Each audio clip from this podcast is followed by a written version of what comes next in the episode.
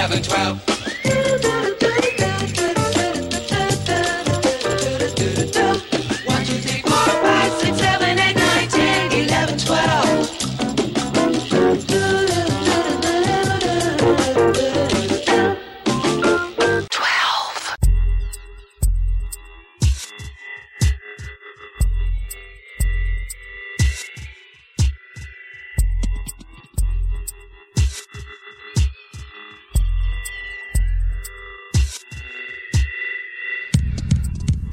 Welcome to The Absolute State, a podcast by the investigative shitposters at Left Coast Right Watch.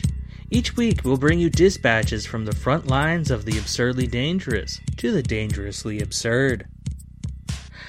I'm LCRW's editor in chief, Abner Hauge.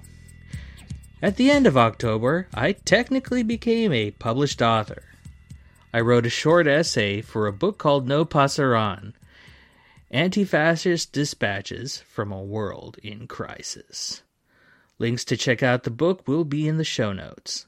Shane Burley, who put the book together, invited me to speak at a panel for the book launch.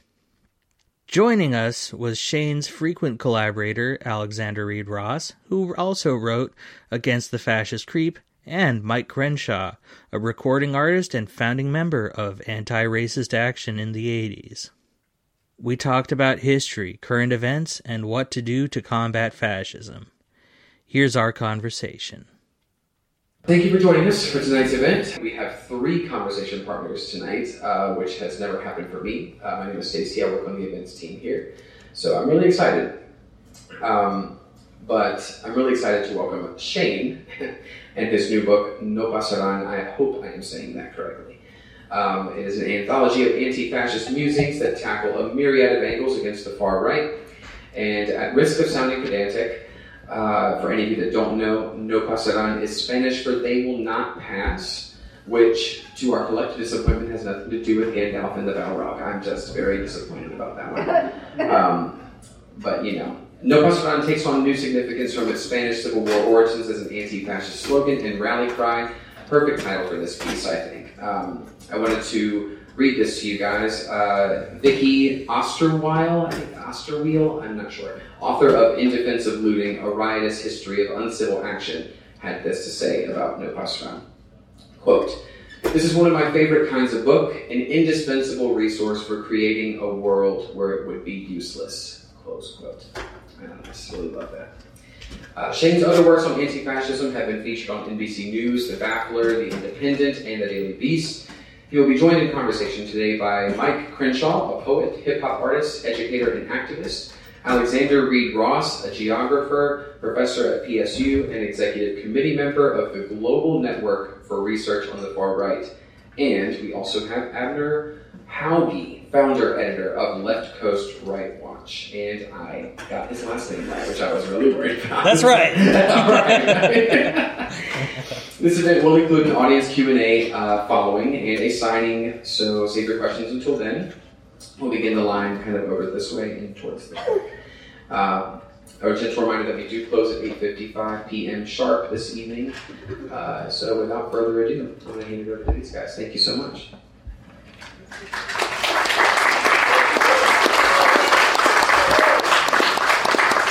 Thanks everyone that came out. Um, I had a kind of weird message. Somebody emailed me and asked why someone would need a book like this. Um, and about a day or so after I had I had gone away for Yom Kippur, and I came back to a flurry of angry messages uh, of people threatening to show up here, to try and cancel the book event, um, come to my home, things like that. Um, and that kind of proved the point of why we would need a book like this. Um, so the idea of this actually came right after I did my first book, when there was a lot of flurry, a lot of conversation about it. Some folks here probably were, you know, came to the earlier event, but there wasn't a lot of diversity in how we actually talked about anti-fascism. It was basically people black masks, they go out, they block roads, um, and that was about the end of the story. So we wanted to talk to people, hear from folks we wanted to go international. We wanted to talk about different ideas, mutual aid, community organizing, how people are experiencing this, what people are doing, um, maybe what it will look like in the future, uh, because it's not all going to look like the same thing that we've seen on news reports in Portland streets and things like that. It's changing. The far right is growing and changing, and that means that fascists have to change likewise. So I wanted to bring three folks that did read chapters in this, uh, very, very different. So I'm going to kind of talk with them a little bit about what they wrote about, some ideas that, that kind of are simmering throughout the book, um, and then I'll open it up for questions. This goes fast, so um, we'll, we'll try and kick it over to folks pretty soon. So I was going to start with you, Mic. Um, so we did this sort of like a, a conversation between us. Um, and Mic, you know, you were the early founder of the Baldies, which is the anti-racist skinhead crew. And that might be confusing to some folks. Never heard of an anti-racist skinhead crew. They've heard of racist folks that call themselves skinheads. So, so what is it? Why did you form the Baldies, and what was the goal of it? we were a group of friends uh, in the hardcore punk scene. Uh, initially, there was a group of us that were straight edge, so I needed to, because of my own issues with addiction, um, drugs and alcohol, I needed to find, find make some sober time in my life and reprioritize what I was doing at the age of 15, 16.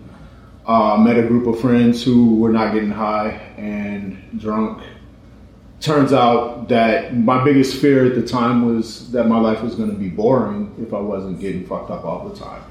And so to find some kids that were uh, in a, in a intense music and skateboarding and, and and really having as much fun as we could possibly have together without getting high. That was the initial. Um, so out of out of necessity, a social necessity to change the type of people I was hanging with, uh, turns out that that group of friends had we we developed an interest in the skinhead style. We were curious about it. We didn't know what it was. We liked the aesthetic, and so we started to study it. Uh, we started first with shaving our heads, but then other elements of the uniform um, became clear. You know that traditionally we, we were supposed to have Doc Marten boots because the style come from working class kids in England, and there were certain elements to be an authentic skinhead, starting with the aesthetic, the look, the uniform. So as we started to uh, study this book, Skinhead, by Nick Knight, and catch word of mouth of other skinhead crews in other cities, and the right music to listen to, which ranged from ska to hardcore punk to oi, uh, we started to notice that in the media there was a lot of media coverage of neo-Nazi skinheads. So Sally Jessy Raphael, uh, Donahue, Oprah, Time, Newsweek were all highlighting and showcasing uh, neo-Nazi skinheads. So in the mind of the public, outside of our insular scene, people began to associate the term skinhead with neo-Nazis. Right about then, a group of uh, white supremacist skinheads called the White Knights popped up in our scene in Minneapolis. This is 80, 86, 87. Um, they were led by a local uh, person who identified as skinhead, who also came out on the evening news as a member of the Klan, um, the local chapter of the Klan. So once we found out about this, we found we sought them out. We found them. We confronted them, and we gave them a warning. We said, if the next time we see you, if you're still claiming white power, then there's going to be problems. And from then, the violence ensued, and we had to organize within our community um, for community defense and our own safety. Because what would often happen at shows or in the neighborhoods was one of us would see them, we'd be outnumbered, we'd get jumped. And so this went back and forth. We fought for a number of years, and then eventually we started to organize outside of our immediate community in Minneapolis, in the South Minneapolis hardcore punk scene, uh, with other cities in the Midwest. Madison, Wisconsin, Indian, Indianapolis, Indiana. Um, Chicago was heavy. We were very tight with Chicago. Um, so that's that's how the Baldies came about, and I think that the, the political orientation of anti-fascism was something. It was us just responding to this element that arose in our community, and us. Our identity was very clearly not racist because we we're a group of multi-ethnic kids who loved each other, and so we we also felt like we had to protect the brand of what we were doing um, from this tidal wave of misinformation that was actually causing violent threat to our existence. I mean, so it's almost like pre-political. People in their community, defending their communities before they're thinking about it like an activist scene, you know, trying to make those kind of campaigns, that kind of thing. Right, and then you know, being a black kid in a mostly white scene, even though a significant um, number of Baldies were non-white, you know, it the political nature of just being who I am um, was part of the response. And uh, only later, when I started to get a political education in a more um, academic sense, was I able to correlate the choices that we made with broader, you know, deeper, longer historic movements. How did that lead to the formation of Anti-Racist Action? And for folks who don't know, Anti-Racist Action, ARA, was sort of a, a preceding movement to kind of modern Antifa groups, really prominent here in the early 90s in Portland, a big part of that history. So ARA was founded, you know, when we had to organize outside of our immediate friend circle for our own safety and protection, because now that there's this violent confrontation um, happening on a regular basis, day to day, week to week in the cities, in the Twin Cities, Minneapolis and St. Paul, um, we realized that there was a there was a core group of anti-racist skinheads that were fighting these neo Nazis, but we also wanted to build allegiances with people who weren't necessarily skinheads, who didn't wear the uniform, but who also wanted to get the Nazis out of the city. Okay, and so that that network it started with our friends who were uh, also in the punk scene, um, anarchists, other punks that weren't skinheads, uh, skaters. Then it went to gang members from different ethnic gangs, from the folks in People's Nations, um, and then it went to some older activists that might have been students and parts of different uh, formations that weren't involved in the punk scene. And then that spread from Minneapolis, St. Paul, again to other cities in the Midwest. And we came to find out that simultaneous to our struggles in Minneapolis, these things were happening all over the Midwest and other cities Detroit, Chicago, um, Kansas City, and so on and so forth. And again, in retrospect, we start to see that these, these things are happening in the Reagan era because of the same thing that we see happening in this country today, which is late stage capitalism, vanishing entitlement of the working class, white working class, getting into rage and anger and xenophobia and expressing themselves the way that they do. Yeah. I mean, there's a, a, big thread through the book of subcultures and the role that it's not just mass movements, but it's actually some subcultures. I mean, Sasha, you talk about that kind of an earlier subculture. What, what's surrealism? What does that have to do with anti-fascism? All right. Well, now for something completely different. Um, so surrealism is a lot like that punk movement, right? It's like a lot like that kind of a little bit pre-political. The early surrealists were like uh, more on the anarchist side of things. They're really kind of like a romantic movement. They they built up on the uh, the Dreyfusard movement in France in that was around the late 19th century. So this was a whole movement against anti-Semitism that had basically swept through France, and there were like anti-Semitic riots, and there was groups of artists, literary figures, anarchists, socialists who would come together and they would have these raucous journals, these crazy plays. I don't know if y'all know like Pere Ubu from uh, yeah Ajari, uh, Guillaume Apollinaire. Like there's a, there's a Rimbaud and Lautréamont. Like there's a lot of these kinds of poets and these uh, figures who were kind of breaking a lot of the rules of sort of society and of art and that's what the surrealists built off of. But they came around after World War One in like a true situation of despair amid uh, an epidemic, a flu pandemic, right? Um, and so the thing that they wanted to bring to the world was a sense of what André Breton called mad love, right? They just wanted to break free of all the constraints and just, you know, um, find another way of life, right? A, a, different theory of time where they could sort of break away from the things that would force them into lives that they didn't want to lead, right? And they would do this through poetry, uh, but also through really, really weird, weird stuff like just weird stuff. Like they, they have had this whole thing called the the time of the slumbers, where they would hypnotize one another, and then they would, you know, they would like. There was one scene where um, a surrealist started chasing another one around the house with a, a knife. Um, there was another time when uh, a guy got three or four of them to almost on the verge of hanging themselves uh, but that was where they stopped because it really did get really wild and kind of unfortunate. And that's kind of the thing about the surrealists is that you have to understand that while they had this beautiful Im- impulse and this amazing kind of life and this wonderful philosophy of life and of love.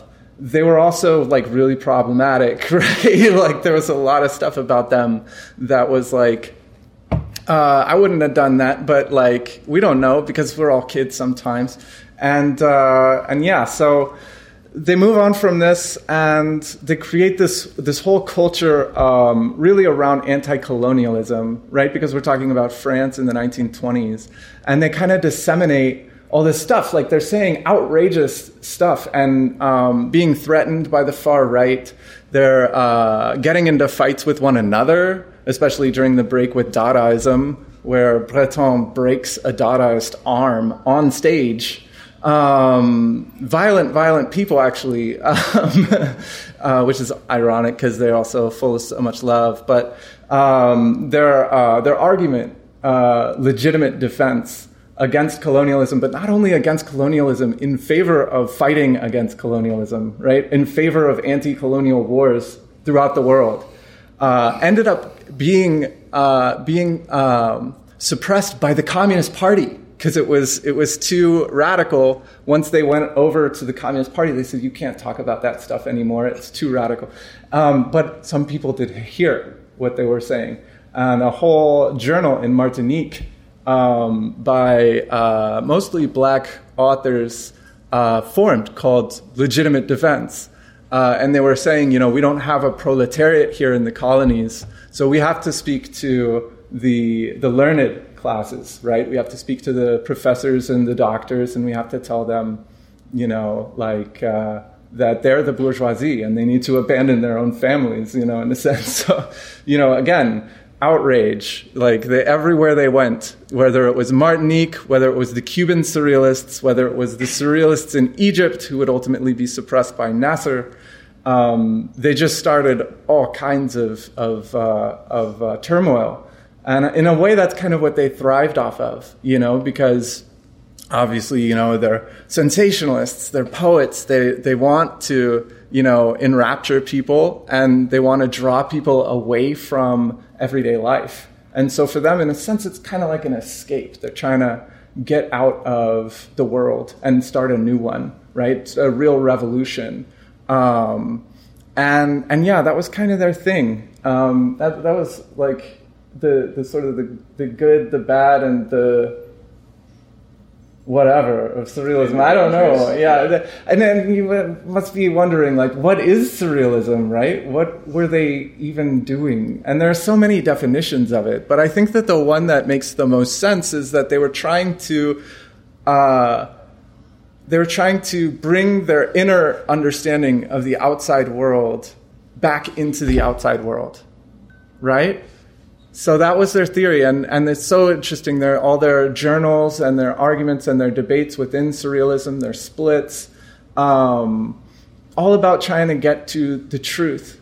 A lot of people think surrealism is about kind of trying to muddy the waters, confuse things, you know, uh, destroy reality, because this is surrealism. It's actually about understanding reality to the point of being sort of above it and of creating a new reality, right? The Durruti quote, right? The new world in our hearts, that sort of thing. Yeah, and it has almost, I guess, the sort of pivot that Abner talked about your work. It, it, just kind of this idea of truth telling. I mean, we know each other a lot from these really ugly scenes in sort of, a, disaster zones in Portland streets, not just Portland streets, other streets, um, of trying to cover do what seems like a normal, productive job of doing journalism and having, you know, to wear bulletproof vests and things like that. Um, talk, talk, a little bit about your work, Left Coast Rights Watch. How's it, how did it, how did it start, I guess, and how's it a little bit different than the regular bourgeois press?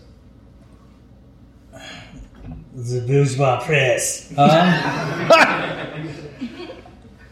that's a great question. Um, I thought that was way funnier than other people did. Anyways, yeah. So I, I went to school at uh, UC Berkeley Grad School of Journalism, and it was the worst two years of my life, mostly because like grad school usually is for most people. But on top of that, uh, there was uh, well, let me back up. So it was 2012. I was. Um, You know, let me back up further than that actually, because I've been thinking about this for a while. It was 1985. It was actually uh, it was 1988, and um, my parents were about to get no, it was 80. Yeah, 88. My parents were about to get married. They'd have me a year later, um, and my white grandmother said he didn't said told my dad that she didn't. My mom's Pakistani, and my white grandmother told my dad that he that she um, didn't want my um, dad to marry my mom because um, she married her kids all off to like um, a, a lot of like East Asian people for the most part because she thought they were smarter. And she thought that my mom was like genetically stupider, and so she didn't want my dad to marry my mom. So I've been, I, I guess, like Phil Collins said, as I was waiting for that moment all my life, oh Lord. Um, another thing that happened was basically it was 2012, and um, one of my best friends, like she, like just come out, started dressing as a woman, and like, I mean, you know, subjective terms, right? But like, she started transitioning, right? Um, and I had just moved up to the Bay Area. We grew up in Monterey, and like you know, it's it's a liberal but very stuffy area. But she stayed at my apartment for a while because like she could, you know, have a safe place to like you know go out and get dressed and I drop her off at the BART station and she'd go on dates and go out and have fun in the city and like you know be like live as a woman basically. And um there was one one morning um like after she'd come back to my place like after like staying the night at somebody else's place uh, she she um she told me like hey so i got there's I was getting on the Daly City train and there were these fucking guys, these like Nazi skins that started catcalling me because she was like wearing a black leather jacket and a skirt and shit and like you know they, wanted to hit on all the cute punk girls, right? But then you know they she hadn't started HRT or anything, so they got a closer look at her and started calling her slurs and then she I guess she told him fuck you or something, I don't really remember. But she started running um, like through the fucking BART train cars while they were chasing her with a knife and she got away, but like I for about like five years um I just had this thought in the back of my head was like I couldn't have done anything for her, and I wish I could have. And when I got to UC Berkeley, like I had gotten really fucking high on protest coverage. Like I was just like there was people burning like trash cans at the the night a few nights after Trump won in Oakland, and it was like some of the most fun I've had covering shit which is kind of cynical and dark to admit, but hey, I'm not going to bullshit you people. But, um, this guy called Milo Yiannopoulos was coming to my campus, and I didn't know who he was. Yeah, hiss. Please hiss at him. Fuck that guy. And I figured out who he was. I, clearly, this crowd knows who that guy is. But um, the, the my introduction to him was like looking up who he was and seeing the time he like put some trans girl's like photo on a big billboard, like on his projector screen, and like as big as this wall. And I just watched this footage of all these little fucking piece of shit Nazi youth, like leering and jeering at her and smiling with their little fucking perfect white teeth. And I just knew I had to fuck this guy over somehow. and it was a weird year because I kind of end up failing that mission in a way. Um, so basically, what I did was I said I, I took the like UC Berkeley very liberal program, obviously. You know, they're like, oh, you have to be very both sides and you know cover everybody and be very fair to everybody. So I kind of just weaponized that, and I kind of just like went up to the Berkeley College Republicans and was like, can I just like film all of your weekly meetings?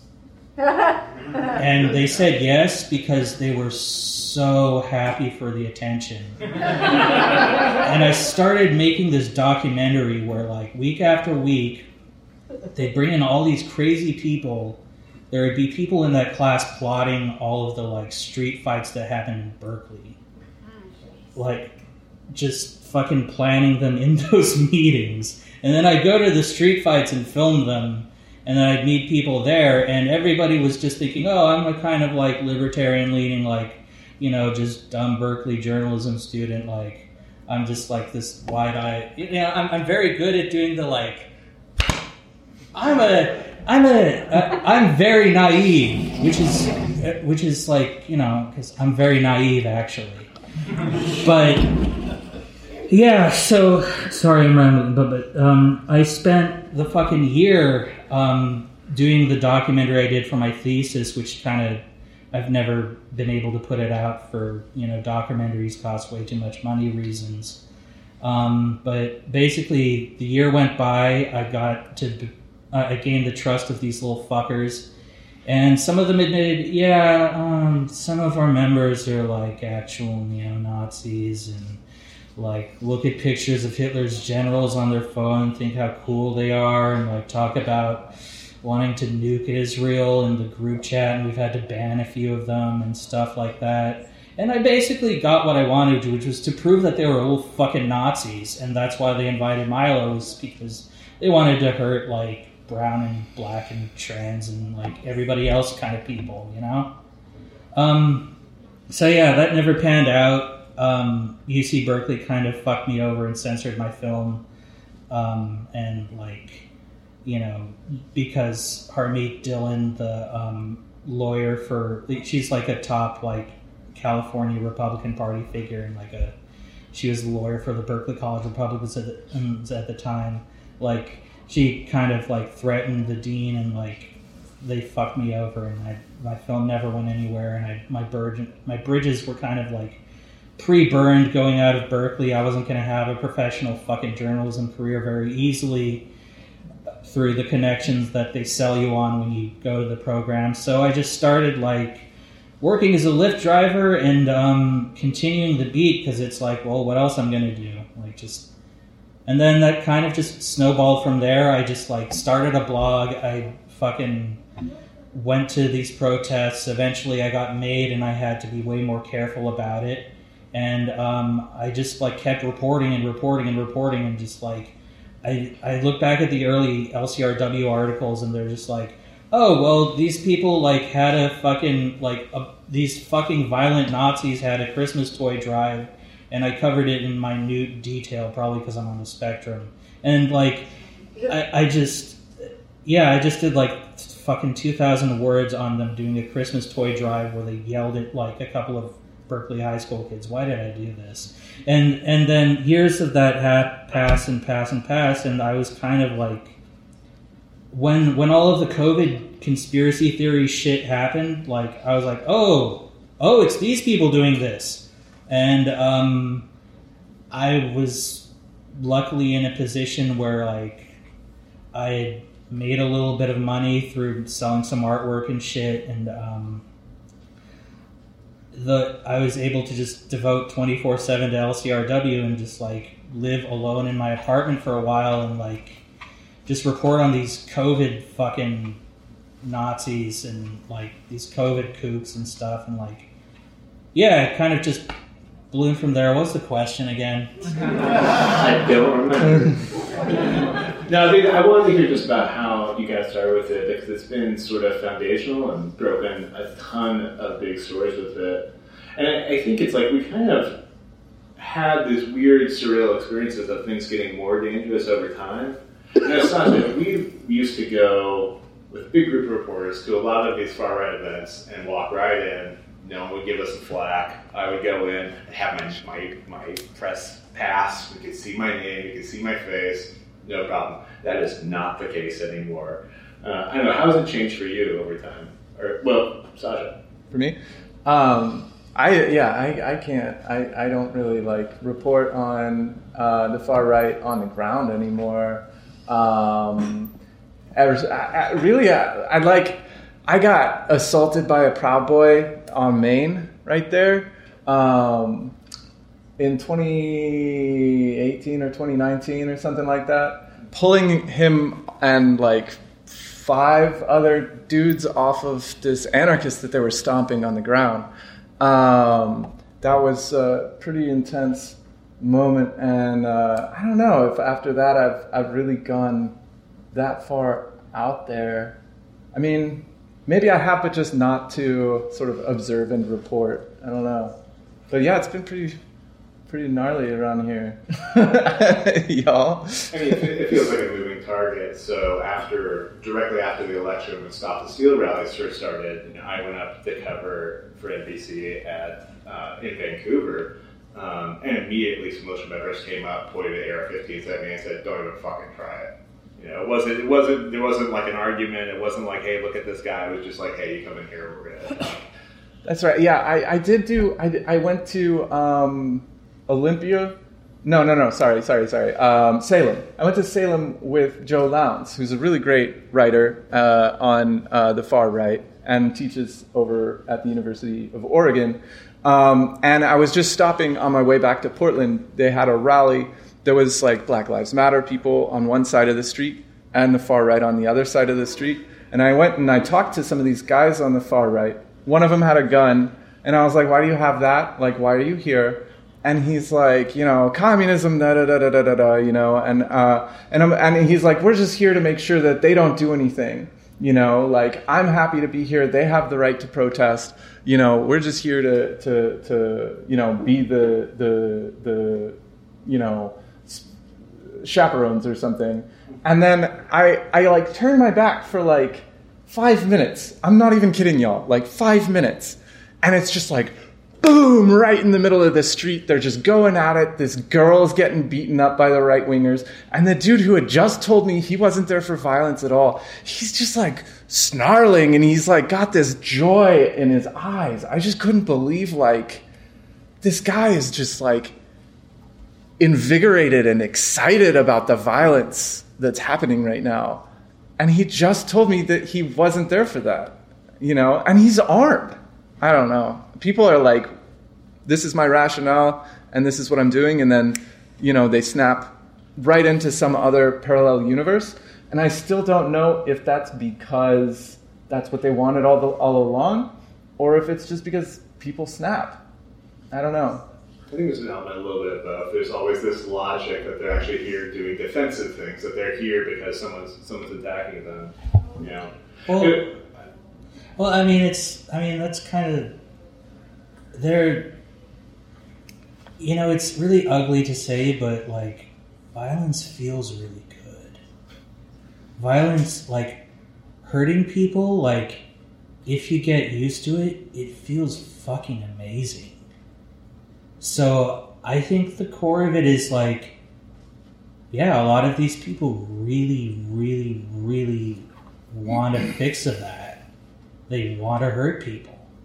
And I, you know, after like five years of seeing them hurt people, I kind of just think like, that's the core of it. They want a fucking boot on everybody's neck and they want to hurt people, and everything else is just window dressing.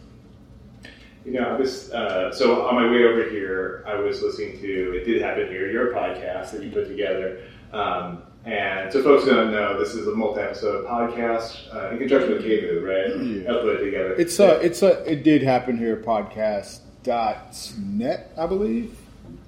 It's available online, and yes, cable would be. and the, the book version is coming out here like Yeah. real quick, right? yeah, hopefully this spring the book will be. This spring or next fall it will be out. So sort of looking at the history of the 90s here in Portland, Coalition for Human Dignity, Anti-Racist Action, other groups um, that had a very familiar history uh, to what we kind of went through recently. I know when you're putting that together, you're thinking about this history. What are you thinking about anti-fascism now? What do you, I guess, what would you like to see? How are you feeling about what you see going on now? What do you think about the future? I think what, what's changed the most uh, is the digital uh, imposition of, of device dependency, social media, um, digital consumption, surveillance culture.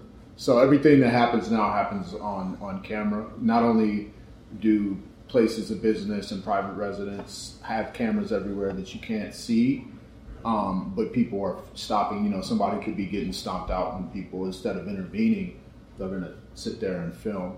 Um, so that that has a lot of implications. Um, things that we used to get away with doing um, become viral. So the, the criminalization of self-defense and community defense is something that we have to be aware of. The far right fascists have always been able to rely on the state and the state, you know, the police, the, the military, and other armed, deadly aspects of the state. I've always been uh, in solidarity with with the far right. So that gets utilized against those who are anti-fascists all the time. Gets utilized against people of color, um, any marginalized, you know, non-white, non-straight people are always on the front line and always vulnerable.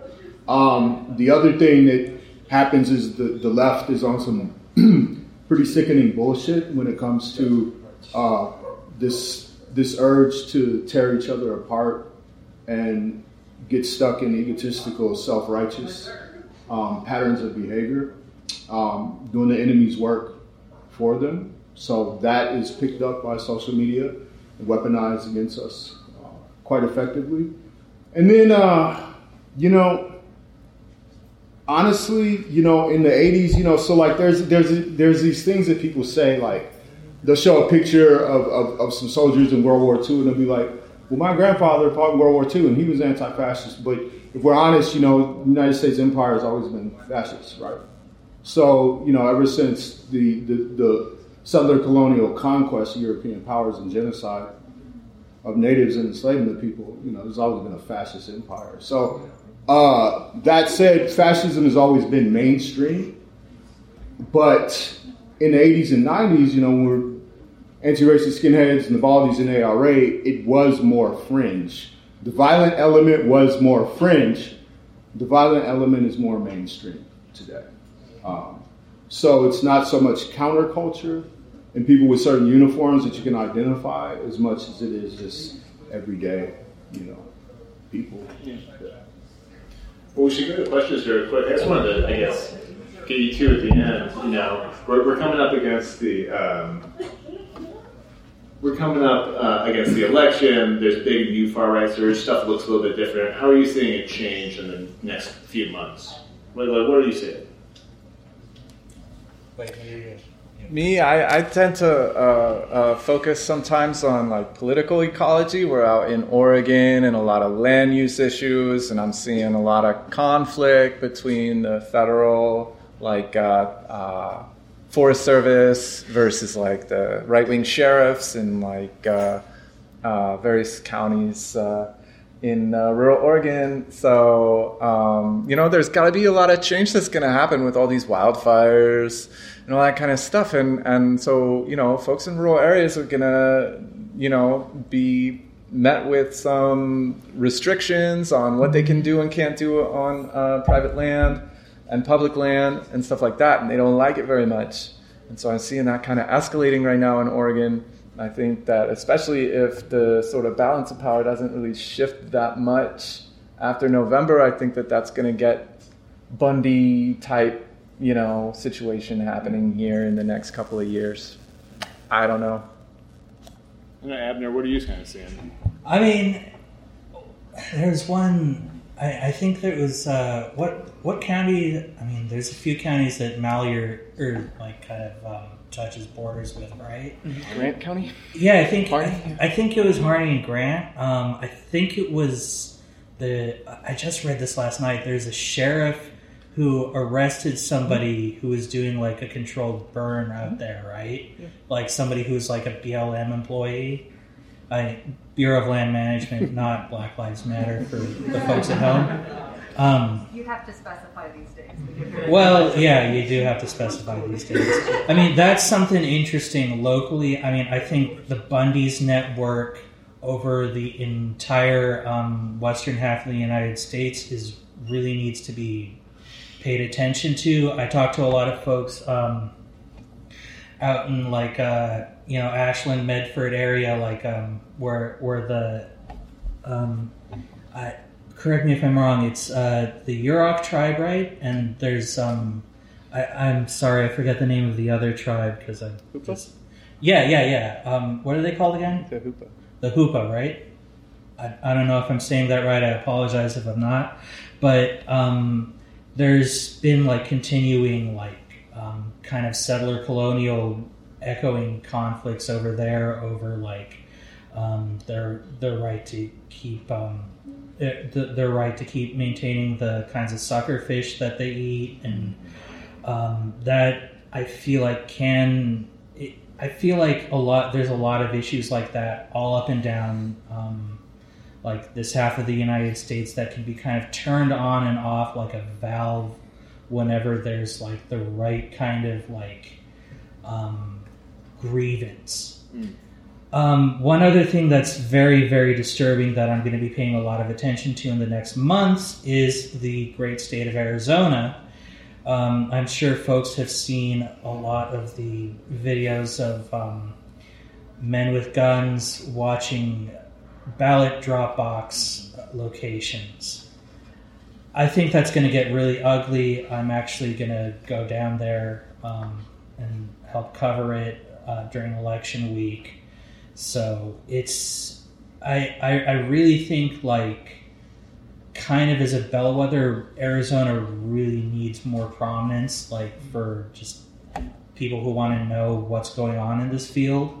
Um, and yeah, that that's a big thing. I mean, obviously, the other thing we should talk about at some point is like all of the libs of TikTok fueled like um, attacks on um, LGBTQ plus spaces, etc., etc. But And there that's was just own. one this weekend in Eugene. Right, right, right. Um, we're actually going to have an article up about it, and um, uh, I, I don't want to. And I'll, I'll, you can read it later. I won't diverge anybody's attention for it, but yeah.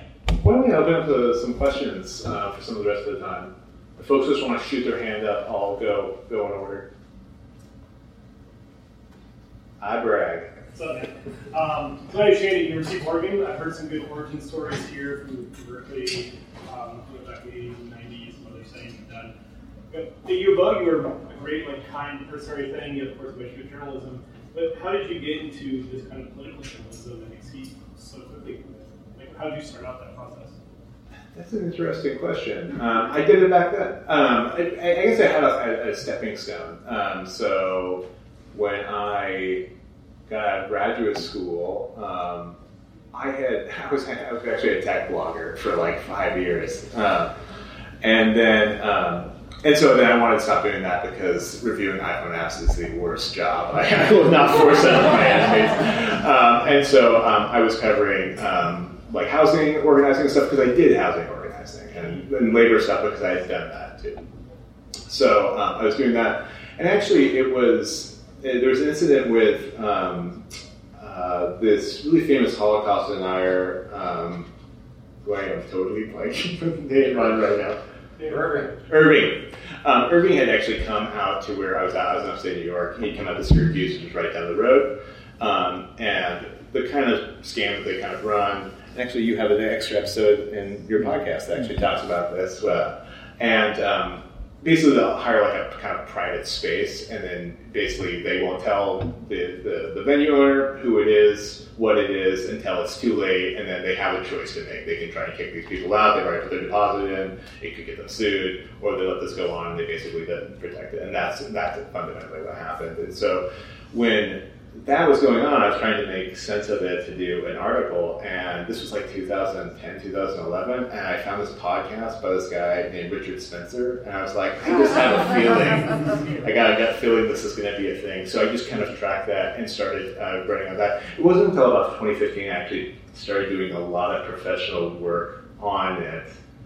um, and then made that sort of the regular beat. And to be, to be honest, it felt manageable for a while, and then the world exploded and it became unmanageable, and, and not something one person or a dozen people or 500 people could actually monitor. So that was kind of the, the, the, the pathway of it. Um, so I know you guys heard something about uh, red-brown alliances and like, uh, like, like the sort of anti-Antifa position that some leftists have taken, and um, you know, some ostensibly left figures appearing on Tucker Carlson. And so, uh, so if, if you, do you see that affecting movements on the ground or anything, or, or, or anything we should be looking at over that? Man, does it really? I mean, those people just don't feel like they're on the ground. They, they feel like they're very online, you know, complaining about stuff on, on Twitter. Um, Some LaRouchites on the ground. Some leaderships. And the Red Brown Alliance is something you've thought, I think, too, about Sasha. Oh yeah, yeah, yeah. I think about it sometimes. yeah, yeah. Uh, I think you mean like the Glenn Greenwalds of the world, the kind of anti-PC left. Um, you know, a lot of I think the ground that they've had is like the stuff that Mic's talking about is actual bad behavior that gets called out. You know, people being obnoxious in less spaces, things like that, and then they just go through the stratosphere with it. You know. Um, and that's they built like entire careers off this grievance. It's not much different than your normal average right wing kind of anti PC complaining culture. Um, but I haven't seen it really change that much in actual like activist circles. I don't know. I don't know what you think. I mean, I don't think it. So, I don't think it's like going to be putting, for like for, you know, crude term is it's not putting bodies on the ground, but I think what's happening is red brown politics. It's very, it's very, very organized around disseminating information, being an influencer, networking with different kinds of media, and that since you know the term parasocial relationship and you know podcasting and like intimate kinds of media has become like through the internet have become like a big thing that's um that's that's because that's where its strength is right? Like you like there's there's a bunch of nice people i know that listen to chapo but and frankly like before i like you know became a more i, I kind of listened to them myself for like while i was in grad school and then i realized oh wait these guys are kind of reactionary fuck these guys. But it's um you know the the game is to move the needle right? The game is kind of like the pushing the overton window thing right? Where you're not you don't care about like getting bodies at a rally to counter somebody and like claim a military or strategic victory or anything. The game is like if i can make like if you can make more normal dsa members a little bit more racist you're fucking winning. And that does happen. Like there's this huge um, i'm not as well versed in it as i should be but there's this big controversy right now about like um, the about racism in the los angeles dsa like there's just been I, there's this guy i know who's like um, kind of a cop watcher guy who just kind of baited a bunch of their leadership into just saying racist shit and like calling them out on their racist shit and like they just refuse to be accountable for it. And I kind of think that like there's there's some red brown tentacles that maybe not made them s- um, push the button and like decide to be racist today, but you know that pushes people in that direction. I mean, I thought also like, like you know, this is Portland. It is the home of weird ideas. Like, just really, and I, you know, I've been around some circles with just really, really strange ideas. And so, you know, environmental movement. I've heard all sorts of weird ideas about you know, population, you know, uh, anti-immigrant ideas, stuff like that. So I think like that, in a way, like those things are always there. I don't know that that, that scene is actually that different than it was, you know, 10, 15, 20 years ago. Those people kind of creep their way in. There's a question over that way. You said earlier that you expected things to get like Bundy in the next few years. What do you mean by that? like the Bundy Ranch people, kind of like uh, sovereign citizens, patriot movement type of stuff, becoming more resistant within sort of rural strongholds and uh, trying to sort of provoke kind of uh, an incident that could lead to sort of cascading insurrection. Because that's what they tried to do, right, in 2014, I guess. Um, was they tried to make the Bundy Ranch into a stand that would then be generalized around the country, where you would have uprisings, uh, armed uprisings of right wing kind of uh, conservative revolution type of thing against the, the liberal federal government, right? And so that would be uh, uh, probably a scenario in light of what Abner's talking about with the um, I don't know why I'm doing this. Uh, with with the uh, uh, Clark County. Clark, I think it was Clark County. Um, yeah, it was either Clark or Burn Boss who got Burn Boss who got arrested by the sheriff. It's actually a funny tidbit is that the sheriff who did it, um, McKinley, um, was uh, actually considered the liberal sheriff when he ran because he was deposing a constitutional sheriff uh, who was in place before then. So this is I don't know if he's moved a little further to the right or, or what, but The whole state GOP has moved further to the right. It's a really, really out there extremist fringe version of the Republican Party.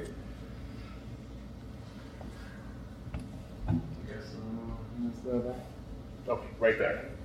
Oh, I, I, I feel like you're reclaiming a shirt over there. What's that? Like you're taking a shirt back. Taking the shirt. Oh, me. back. Oh, yeah. No, this, this was ours first. they tried to take it from us. That's all. Fred Perry's not giving it to him.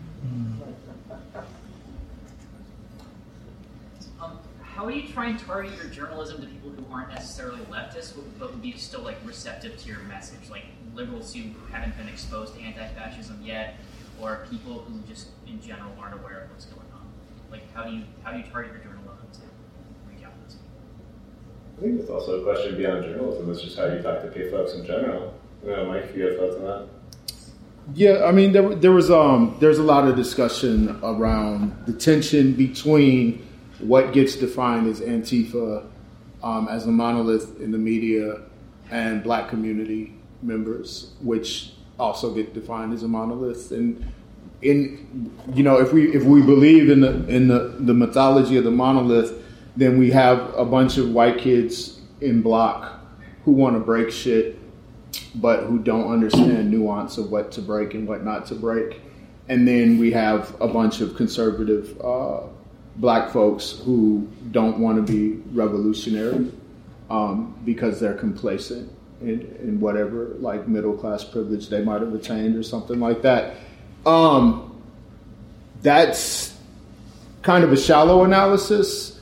I think the, the deeper complexity is of class privilege, culture, all these things that somebody like me would like for us to be able to see the common interests that we share um, and be unified in our approach. But there's always, you know, too many opportunities to exploit the vulnerabilities of nuance. Um, but so that just says that there's a ton of work there. So you know, the, the comment, you heard my frustration earlier when I talked about the way that the left eats itself. Um, an old revolutionary, when I was complaining about this about 15 years ago at a conference, said to me, You know, Mic, we never tried to organize the left, we tried to organize the working class. And I thought, hmm, that's a very simple but powerful statement. And it let me know that I have to focus my efforts on not always trying to convince people um, on the left that you know they're doing it wrong mm-hmm. and figure out how to talk to people who don't necessarily identify as left and, and be like what can we do together I, I was interviewing a, a Hasidic Jew this morning, and we were talking a little bit about this break and the inability to talk about the hard to, to like, quote unquote ultra orthodox Jews. And it, what it was was about language. And he's saying, you know, words like revolution, um, political words, like those are scary. They're not just scary; they're alien. They feel like something totally out there. But we do know what mutual aid is. We do do that. Like we do actually care for each other, and we do actually care about the world. So if you can talk to people about what you actually mean and what this is actually about, and you can drop some of those signifiers um, the reality is that a lot of like you know rural folks that get pulled into those those sort of like militia groups in their community, they are more engaged than the average urban liberal. They're more likely to take care of their neighbor if they're being evicted, take care of their farm if they're having troubles. Like they're used to doing that. Like I don't know my neighbors very well. Like I don't know if I'm there to go take care. So that's a real fault in us. But I think it's about communicating the exact same message and sort of bypassing some of the things that they're going to try and knock off or the things that will stop them from listening or that might disengage them. I think the main thing is um, it's very cynical again, but I think we have to look at the way right wingers succeed in funneling, like like appealing to specific groups of people with specific grievances and specific interests and um, you kind of have, and they're very good at like saying, okay, well, this part of our program benefits you in this way, and it pushes your agenda forward. And um, and I kind of think, and uh, at LCRW we kind of do that already. Like, do we try to have broad appeal to like just people who are interested in anti-fascist work and like most of them were like anarchists. Yeah, and that's most of who reads the site. But we also have like a lot of people who are just in like you know liberal NGOs who are terrified that they're getting harassed. We have a lot of people who are like just in Democratic Party organizations who are like, oh, we need to understand these guys because like we don't want you know we don't want to lose our foothold in power like and we've also got a lot of like national security and like CV and all those other types of people who like you know for a lot of understandable and probably appropriate reasons a lot of anti-fascist researchers turn their nose up at those kind of people. And I it's not like we trade information w- with them but we do things that appeal to them and they see that you know the work we do is valuable and you know like I, I think like I, I think you know that does help move the needle. And it is really like about we need to think strategically we need to think about the overton window right This is such a great conversation. I think the far right has a big advantage because they're organizing to propagate ongoing horrific oppression. Mm-hmm. People on the left, anti fascists, are organizing for a new world. Right? And I think the reading I've done and what I've learned is the far right strategy produces lone wolves, right? One awful young man can murder people in a supermarket and make waves for the far right all around the world. Our whole culture alienates and isolates us. So, how do we organize in ways that produce acts, right? Where we can make waves that really push the window, things on the street, things at the college we work at, whatever. You know, it's like, that's all I'm looking for. So, I just want to plead. What do you see for the best strategy to push us into a pack? Well, there's this book I know of that talks about. um, I mean, I, I think you know the the mo- the reality is that the kind of community defense that people think of when they think of anti-fascism is a stopgap. Uh, it's you know, survival pending revolution. It's it's what you do now because people need to be safe, and to actually do any kind of big organizing, they have to be safe as well. I mean, you know, if you're doing these kind of mutual aid groups that we saw pop up around COVID, um, they, they were attacked by the far right. You know, when the fires were happening in 2020, a lot of these mutual aid groups and groups that formed around the BLM protests, they went to try and support, you know, folks in rural areas, and they were having cars searched at gunpoint under some kind of conspiracy notion that they were in fact starting the fires. So you have to protect people, and that's sort of an absolute. Um, that's sort of like a starting point. But the reality is that this comes from somewhere, and it will can keep coming back unless you look at the, un, the fundamental underlying conditions of society, see what is that can change there. And I think that's in the long run what we're talking about here is that you're going to have to actually offer something different. You have to offer people something.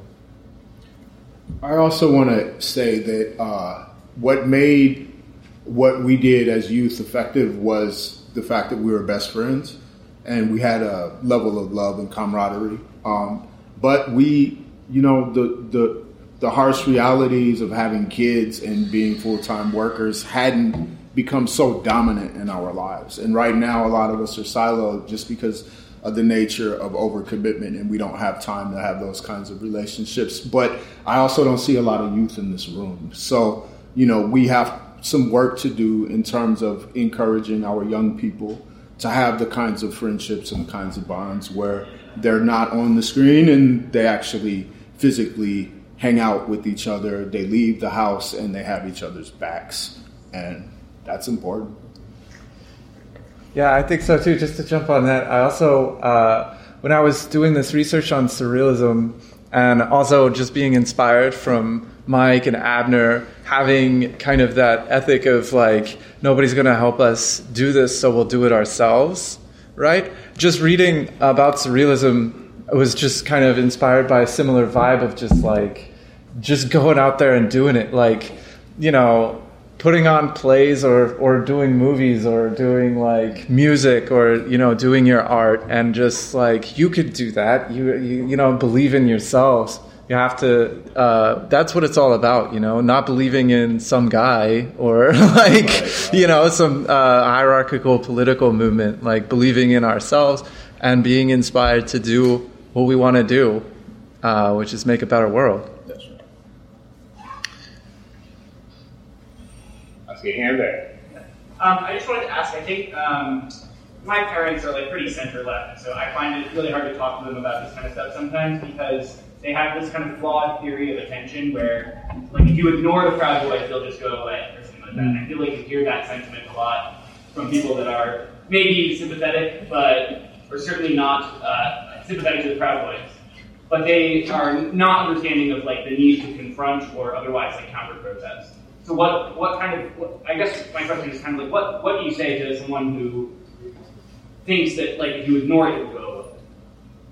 I, mean, we're, we're lucky there because we actually have evidence about this. There's like times when we ignored them, they didn't go away, and times in which we didn't ignore them um, and we were successful. It's actually pretty black and white in a lot of cases, and I don't mean you know, um, I think rushing in half cocked and, and, and, thinking that every situation is the same, but, but approaching it in a proactive way, um, in a community organizing way, one that gets the, the community together, that is effective. Um, so um, on the way here, I didn't see Patriot Prayer blocking the entrance. You know, that might not have happened two years ago. And it's because there was like, not, and, I, and I don't mean it was just like 100 people on black. It was like thousands of people. People who had some of those protests, they overwhelmed the entire city and shut it down.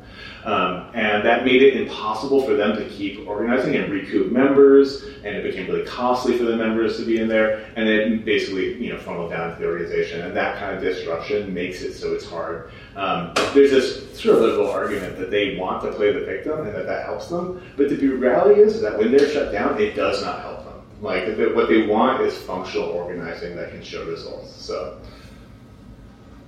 Um, yeah, we're gonna get to that one next, but um, yeah, I I, I, I kind of wanted to ask. So, your your parents, I assume that they're still alive, right? Yes. Okay, they're still alive, and they lived through the last four years, and they still think like this. Unfortunately. Then it's about something else.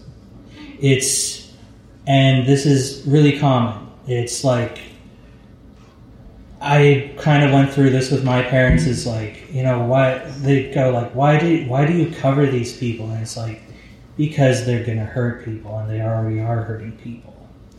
and when and you kind of just have to like have them have a personal connection to it sometimes to get them to see because people don't just think re- with a reason right like some this this is kind of like a thing that you're is a useful tool in your pocket for activism. I'm, I'm not an activist, I'm a journalist, disclaimer. But a useful tool in activism is, in general, is like remembering that people aren't totally rational. And you can't just appeal to them with reason. I mean, if you know, if they're you're on their if they're on your side, like you have to under you have to like go to where they are mentally and then bring them to where they should be if you can One more question, okay. it should be it should be that one More of a small comment, is that someone else? Uh, Okay. Frank Four of the Proud Boy requires getting into a physical fight with the counter protesters. Tell them how they rank up. It's involving getting tattoos, getting into fistfights. It's a street gang. Like, if you're concerned about Proud Boys, they get into fights for levels. They're like RPG characters, they're dipshits. Liberals were so scared about gangs in the 90s, but they seem to get the Proud Boys of Proud House. Boys are also a terrorist organization for Canada and New Zealand, where their founders from, Canada and New Zealand. So, like, just tell your parents that they're a terrorist group as far as New Zealand and Canada goes, and rank four getting into this fight. That should help. One. Yeah, right now. Can you talk a little bit about the class composition of the far right and the internal class conflict that exists between members, um, the kind of people that can afford to fly the DC on January 6th on a whim uh, versus normal people that couldn't? Is that on me? Oh, I, I got the other side, yeah. Yeah. Workers. What's that? Talk about workers.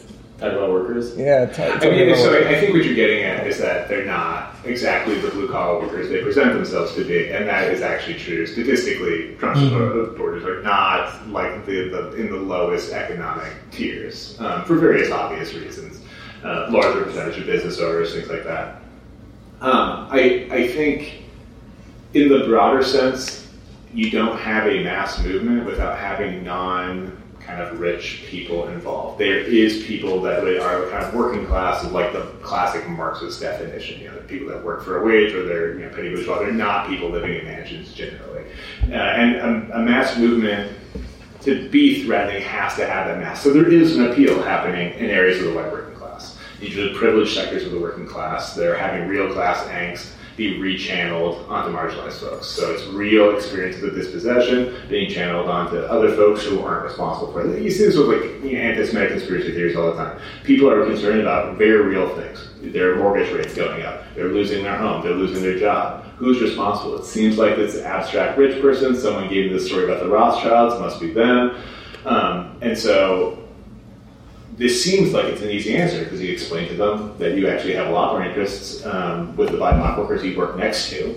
I have more interests. I have more shared interests with the houseless encampments that live in my neighborhood than I do with the rich people that own the large apartment complexes.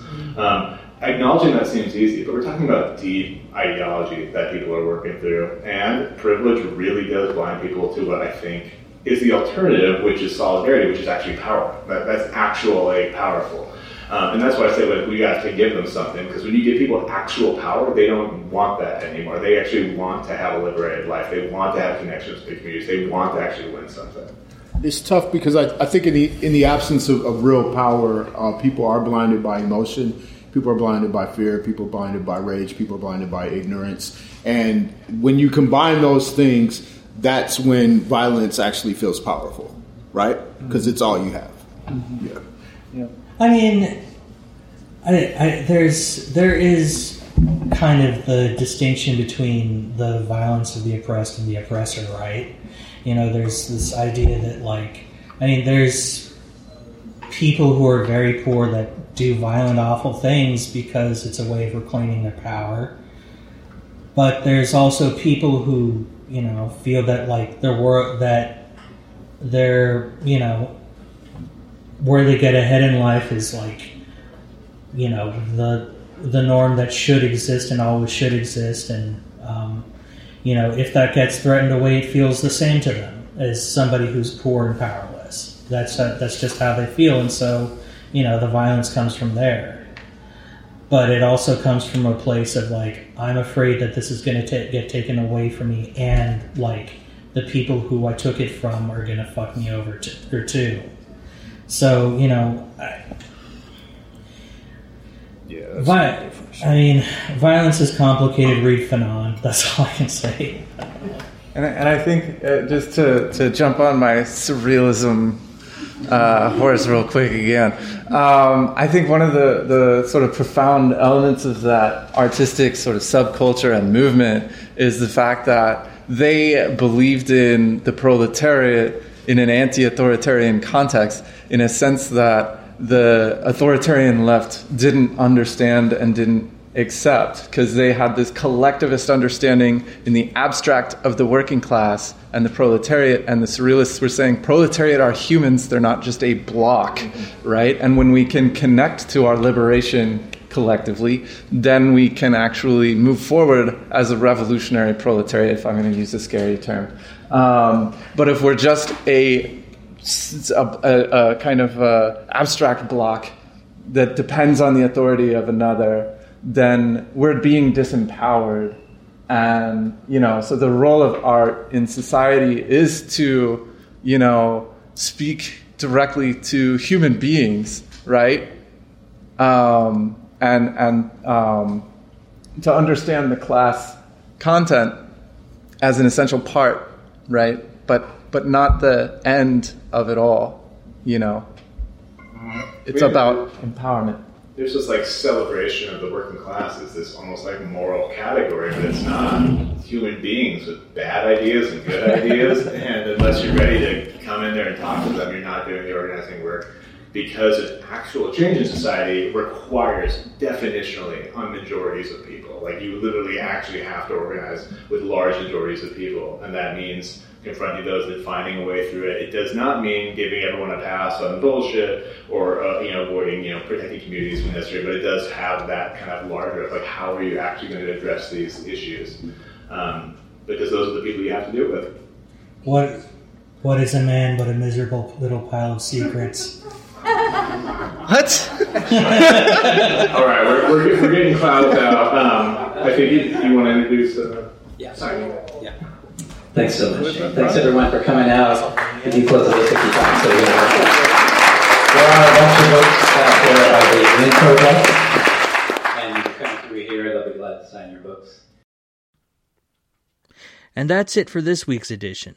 But before we sign off, some housekeeping announcements. I'm doing a fundraiser for travel to do election coverage in Arizona the week of the 8th.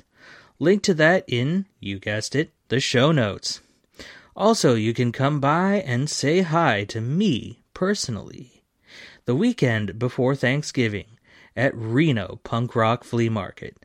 That's the 18th and 19th in beautiful Sparks, Nevada at the Generator. We'll be tabling next to Truckee Meadows John Brown Gun Club and have the very first Tales from LCRW zine for sale, along with exclusive stickers. Check out rprfm.org for more info.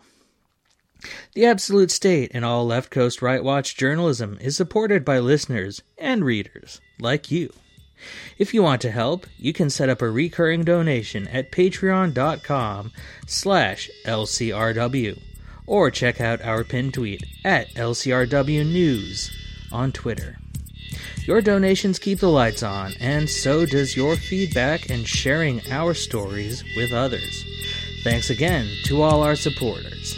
Until next time, don't despair. Prepare.